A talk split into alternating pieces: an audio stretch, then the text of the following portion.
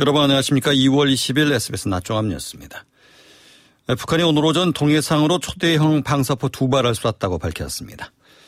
정부가 북한의 대륙간 탄도미사일 발사에 대응, 대응으로 북한의 개인과 기관에 대해서 추가 제재를 단행했습니다. 경찰이 120억 원대 전세 보증금을 가로챈 혐의를 받는 건축업자를 구속했습니다. 대한항공이 국민적 공분을 산 마일리지 개편안을 전면 재검토하기로 했습니다. 이상 시간 주연이었습니다. 첫 소식입니다. 이 북한이 오늘 오전 동해상으로 전술핵 수단인 초대형 방사포 두 발을 쐈다고 밝혔습니다. 올해 들어서 세 번째 미사일 도발로 북한은 네 발이면 적의 비행장을 초토화시킬 수 있다고 주장했습니다. 보도에 정윤식 기자입니다. 북한 인민군 서부전선 방사포 부대가 오늘 오전 7시 동해상으로 초대형 방사포 사격 훈련을 실시했다고 조선중앙통신이 밝혔습니다. 조선중앙통신은 위력 사격 실시 명령에 따라 600mm 방사포를 동원했으며 거리 395km와 337km의 가상 표적을 설정해 쐈다고 설명했습니다. 이 방사포는 지난해 말 북한 군수를 총괄하는 제2경제위원회가 노동당에 증정한 무기 체계입니다. 통신은 600mm 방사포에 대해 적의 작전 비행장당 1문 4발을 할당해둘 정도의 가공할 위력을 자랑하는 전술핵 공격 수단이라고 주장했습니다. 방사포탄의 위력에 대하여 4발의 폭발 위력으로 적의 작전 비행장 기능을 마비시킬 수 있게 초토할 수 있다는 한미 양국은 북한이 그제 ICBM 화성 15형을 발사하자 미 전략 자산인 비원비 전략 폭격기를 한반도에 전개하는 등 연합 공중 훈련을 펼쳤습니다. 북한의 오늘 방사포 발사는 이에 반발한 무력 시위 성격으로 풀이됩니다.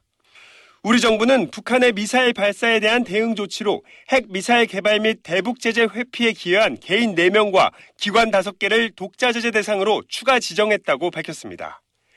외교부는 이번 조치가 북한의 도발 후 역대 최단 기간 내 이뤄지는 독자 제재라며 북한이 도발을 중단하고 비핵화 대화에 나오도록 미국 등 국제사회와 공조를 강화해 나갈 것이라고 밝혔습니다. SBS 정윤식입니다. 북한 김여정 노동당 부부장은 이틀째 담화를 내고 위협 발언을 이어갔습니다. 화성 15형 발사와 관련해서 남측에서 제기한 평가와 관련해서는 노골적인 불쾌감을 드러냈습니다. 홍영재 기자입니다. 김여정 노동당 부부장은 오늘 오전 낸 담화에서 최근 한반도에서 미군의 전략적 타격 수단들의 움직임이 활발해지고 있다며 북한의 안전에 미치는 영향을 치밀하게 따져보는 중이라고 밝혔습니다. 그러면서 태평양을 우리의 사격장으로 활용하는 빈도수는 미군의 행동 성격에 달려 있다며 고각 발사가 아니라 일본을 가로질러 태평양으로 발사할 수 있음을 시사했습니다. 김여정은 대기권 재진입 기술 및 발사 소요 시간 등 화성 15형 발사와 관련해 남측에서 제기된 여러 평가들과 관련해선 남조선 바보들이라는 표현 등을 써가며 노골적으로 불쾌감을 드러냈습니다. 특히 발사 명령 하달부터 실제 발사까지 9시간이 넘게 소요됐다는 지적에 대해 구체적으로 반박했습니다.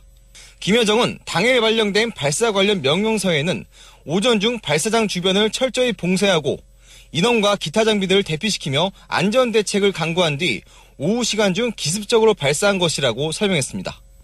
그러면서 일기 조건에 따른 사정거리와 공중정찰에 동원되었던 적 정찰기 7대가 다 내려앉은 15시 30분부터 19시 45분 사이의 시간을 골라 중요한 군사행동을 취한 것이라고 주장했습니다. 한동안 잠잠했던 북한이 탄도미사일 도발을 재개하고 위협 발언을 잇따라 내놓는 가운데 3월 한미 연합훈련도 예고되어 있어 한반도에서의 긴장감은 다시 높아질 것으로 전망됩니다. SBS 홍영재입니다. 미국은 북한이 또다시 단거리 탄도미사일 두 발을 발사하면서 한반도 긴장 수위를 높인 데 대해 정세를 불안정하게 하는 조치라고 비난했습니다. 미군 인도 태평양 사령부는 현지 시간 19일 성명을 내고 북한의 추가 탄도미사일 발사를 인지하고 있고 동맹 및 파트너들과 긴밀히 협의하고 있다고 밝히고 한국과 일본에 대한 미국 방위 공약은 굳건하다고 강조했습니다.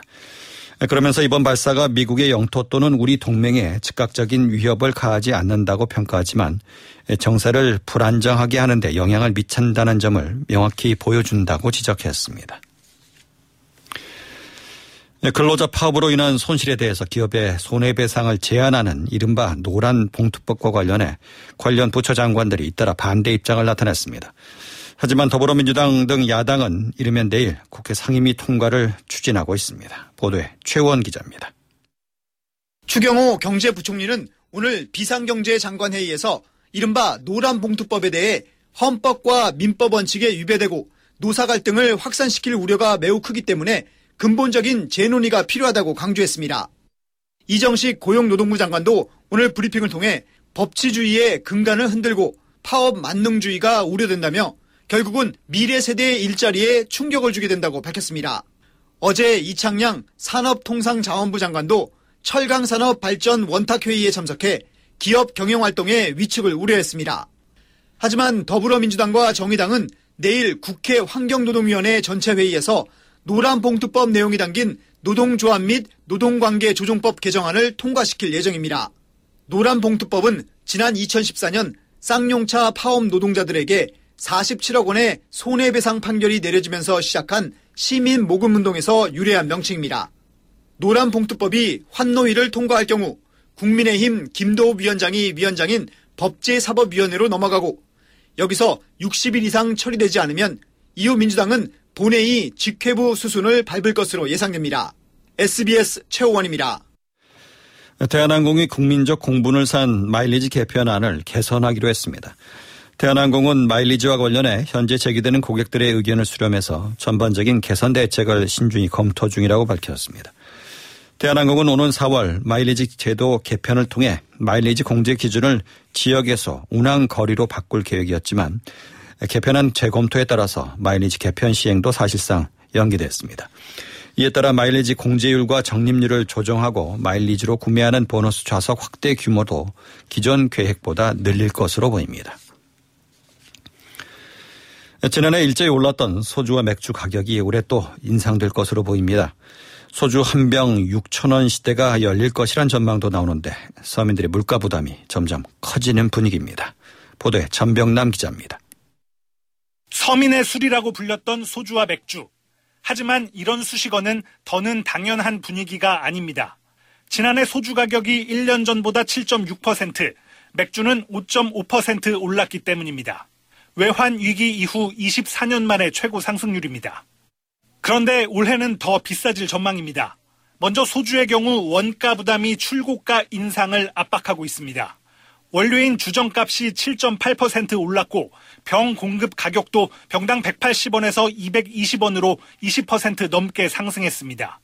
식당에서 파는 소주의 경우 병당 6천원이 될 거란 전망까지 나옵니다. 맥주도 크게 다르진 않습니다. 오는 4월부터 맥주에 붙을 세금은 지난해보다 리터당 30.5원 오른 885.7원이 됩니다. 세금 인상은 주류 회사의 출고가 인상으로 이어질 가능성이 높습니다. 다만 주류업체들은 출고가를 올릴지, 올린다면 얼마나 올릴지 아직 결정하지 못했습니다. 인상이 현실화된다면 고물가로 인한 서민들의 가계 부담은 더 커질 전망입니다. SBS 전병남입니다. 토트넘의 손흥민 선수가 교체 투입 4분 만에 쐐기골을 터트리면서 4경기 만에 골 침묵을 깼습니다. 웨스트햄을 2대 0으로 꺾은 토트넘은 4위로 도약했습니다. 이정찬 기자입니다. 시즌 두 번째로 벤치에서 경기를 시작한 손흥민은 1대 0으로 앞선 후반 23분 히샤르리송과 교체 투입됐습니다. 그리고 4분 만에 찾아온 기회를 놓치지 않았습니다. 반짝 해리케인이 공을 따낸 뒤 쇄도하는 손흥민에게 패스를 건넸고 손흥민은 완벽한 첫 터치에 이은 오른발 슛으로 웨스트햄 골망을 흔들었습니다. 지난달 FA컵 이후 4경기 만에 골맛을 본 손흥민의 시즌 9호 골입니다. 또 리그 5호 골을 터트리며 프리미어리그 통산 100골에 2골만 남겨뒀습니다. 올 시즌 골 가뭄에 시달리던 손흥민이 모처럼 골 침묵을 깨며 홈 경기장 관중석엔 태극기가 휘날렸고 손흥민은 케인과 얼싸안고 기쁨을 나눴습니다. 앞서 터진 로얄의 선제골을 더해 2대0 승리를 거둔 토트넘은 뉴캐스를 5위로 밀어내고 4위로 도약했고 22분간 강렬한 활약을 펼친 손흥민은 경기 최우수 선수로 선정됐습니다. 현지 매체로부터 8점대의 높은 평점을 받은 손흥민은 오는 26일 첼시전에서 두 경기 연속골에 도전합니다. SBS 이정찬입니다. SM 엔터테인먼트가 하이브의 추가 지분 공개 매수에 대한 반대 의견을 내놨습니다. 오늘 내일 SM과 하이브의 경영 설명회가 열리는데 양측의 치열한 공방이 예상됩니다. 박재현 기자입니다. SM 엔터테인먼트가 하이브의 공개 매수와 관련해 공시를 통해 반대 의사를 표명했습니다. 하이브의 공개 매수는 SM과 아무런 협의나 논의 없이 진행된 적대적 방식의 공개 매수 시도라고 지적하고 SM의 업무 노하우가 하이브로 유출되고 SM의 아티스트 지원은 후순위로 밀릴 가능성이 높다며 우려했습니다. 앞서 이성수 SM 공동대표도 하이브는 SM이 아닌 이수만의 구원자라고 비난하고 대표직을 사임하겠다며 배수의 진을 쳤습니다. SM을 둘러싼 경영권 분쟁은 이번 주 어느 정도 가닥이 잡힐 걸로 보입니다. SM과 하이브가 오늘과 내일 각각 기업 설명회를 열고 이수만 SM 창업자가 SM에 제기한 신주 전환사채 발행금지 가처분 신청에 대한 법원 심리는 모레 시작됩니다. 법원이 이를 인용하면 카카오가 목표했던 SM의 지분 9.05%를 취득하는 게 어려워져 하이브의 SM 인수에 힘이 실리게 됩니다. 혼전 양상 속에서 이수만 씨는 현재까지 가슴이 아프다는 말 외에 별다른 입장을 내지 않고 있습니다. SBS 박재현입니다. 인천에서 대규모 전세 사기를 벌인 혐의를 받는 60대 건축업자가 구속됐습니다. 경찰은 A씨가 가로챈 전세 보증금이 120억 원이 넘는다고 밝혔습니다. 보도에 김홍수 기자입니다. 인천경찰청 광역수사대는 조직적으로 전세 사기를 저지른 혐의로 60대 건축업자 A씨를 구속했다고 밝혔습니다. A씨 등은 지난해 1월에서 7월 사이 인천시 미추홀구 일대 아파트와 빌라 등 공동주택 163채의 전세 보증금 126억 원을 세입자들에게서 받아 가로챈 혐의 등을 받고 있습니다.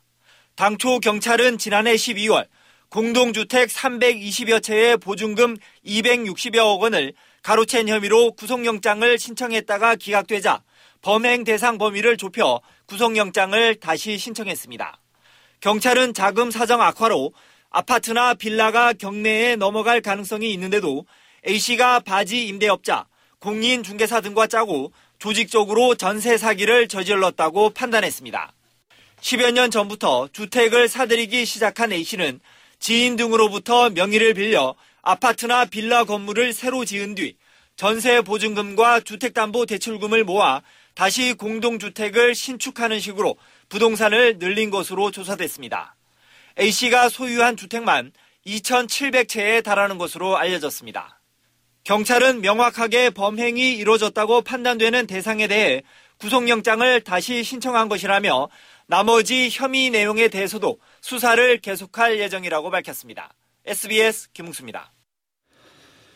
네, 검찰이 호텔 부지 거래 과정에서 회사 돈을 횡령한 정황을 파악하고 휴양 콘도 운영업체 아난티와 삼성생명에 대한 강제 수사에 착수했습니다. 서울중앙지검 공정거래조사부는 특경법상 횡령 배임 혐의로 아난티와 삼성생명 사무실, 아난티 경영진과 삼성생명 전 부동산 사업부 임직원 주거지 등 10여 곳에 검사와 수사관을 보내서 부동산 거래 관련 서류 등을 확보하고 있습니다. 검찰은 2010년대 초 아난티가 서울 송파구에 있는 땅과 건물을 사들였다가 삼성생명에 되파는 과정에서 회사 돈 횡령이 있었던 것으로 보고 있습니다. 이른바 대포 통장을 천 개 넘게 만든 뒤에 범죄 조직에 대여해서 거액을 챙긴 일당이 검거됐습니다. 갈 곳 없는 노숙자들에게 숙소와 생활비를 제공한다며 명의 제공을 유도했습니다. 편광한 기자입니다. 경찰이 다섯 달의 추적 끝에 대포통장 유통조직원 38명을 적발해 조직폭력배 출신 총책 A씨 등 6명을 구속했습니다. 이들은 지난 2019년 대구에서 대포통장 유통범죄를 목적으로 하는 조직을 구성한 뒤 3년간 1,048개의 유령법인 명의 대포통장을 개설한 걸로 확인됐습니다. 통장 개설을 위해 528개의 실체 없는 이른바 유령법인 사업자를 등록했는데 노숙인들에게 원룸을 제공하거나 월 20만 원 정도의 생활비를 준다고 꿰어 명의를 제공받은 걸로 조사됐습니다. 이렇게 만들어진 대포통장은 보이스피싱과 인터넷 도박 등 국내외 범죄 조직의 불법 자금 유통에 이용된 걸로 파악됐습니다. 입금액 기준으로 확인된 유통자금 규모만 12조 8천억 원에 이릅니다. A씨 일당은 이런 범죄에 통장을 제공한 뒤 매월 대여료를 받는 방식으로 200억 원이 넘는 불법 수익을 거둔 걸로 파악됐습니다. 경찰은 범행에 쓰인 계좌에 대해 지급 정지를 요청하는 한편 수익금엔 몰수 보전 조치를 내렸습니다. SBS 편광현입니다. 한국인들이 느끼는 삶의 만족도가 경제협력개발기구 OECD 국가 가운데 최하위권에 그친 것으로 나타났습니다. 통계청이 발표한 2022 국민의 삶질 보고서에 따르면 우리나라에서 지난 2019년부터 2021년 기준으로 집계한 주관적 삶의 만족도는 10점 만점에 5.9점으로 집계됐습니다. 이는 OECD 38개 나라 중에 36위로 한국보다 낮은 나라는 트리키예와 콜롬비아 두 곳뿐이었습니다. 어제 코로나19 신규 확진자는 4,324명으로 전주 대비 800여 명이 줄었습니다. 이번 치료 중인 위중증 환자는 197명, 사망자는 9명으로 집계됐습니다. 사망자가 한 자릿수로 내려간 건 지난해 10월 18일 이후 넉 달 만에 처음입니다. 서울시가 남산 135 터널 혼잡 통행료 징수를 일시 중단합니다. 시는 남산 135 터널 혼잡 통행료 징수 효과를 확인하기 위해서 3월 17일부터 5월 16일까지 두 달간 통행료 징수를 두 단계에 걸쳐 중단한다고 오늘 밝혔습니다. 1단계로 3월 17일부터 4월 16일까지 한 달간 도심에서 강남 방향으로 징수하던 혼잡 통행료를 면제하고 2단계로 4월 17일부터 5월 16일까지는 도심과 강남 방향 모두 면제합니다. 오늘 새벽 4시 25분쯤 충남 공주시 천안 논산 고속도로 천안 방향 남공주 IC 2km 지점에서 주행 중이던 25톤 화물 트럭에서 맥주병에 들어있는 박스 수백 개가 도로로 쏟아지는 사고가 있었습니다. 경찰은 운전자를 상대로 자세한 사고 경위를 조사하고 있습니다. 이어서 날씨를 양태빈 기상캐스터가 전해드립니다. 늦겨울 추위가 고개를 들었습니다. 오늘 아침 서울 기온이 영하 1.5도까지 떨어졌는데요. 낮 동안에도 기온이 영상 2도에 그치겠고 체감 온도는 온종일 영하권에 머물겠습니다. 게다가 내일은 서울의 아침 기온이 영하 6도로 이번 반짝 추위가 절정을 이룹니다. 급격한 기온 변화에 건강관리 유의하시기 바랍니다. 현재 전국 하늘 맑게 드러나 있고요. 공기가 깨끗합니다. 하지만 중국에서 발원한 황사가 유입되고 있어 오늘 서쪽 지방은 일부 영향을 받겠는데요. 수도권과 충청의 미세먼지 농도가 일시적으로 짙어질 수 있겠습니다. 별다른 비나 눈 예보는 없겠습니다. 오늘 낮, 낮, 최고 기온은 서울이 2도, 대전 5도, 전주 6도, 대구 7도로 어제보다 낮겠습니다. 이번 추위는 모레 낮부터 차츰 누그러지겠습니다. 당분간 별다른 비 예보 없이 하늘은 대체로 맑겠습니다. 날씨였습니다.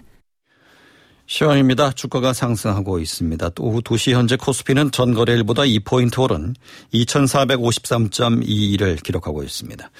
철강 및 금속, 의료 정밀 등이 상승하는 가운데 비금속 광물과 보험 등은 하락하고 있습니다. 코스닥은 11.63포인트 오른 787.25를 기록하고 있습니다. 서울의 현재 기온은 4도, 습도는 25%입니다.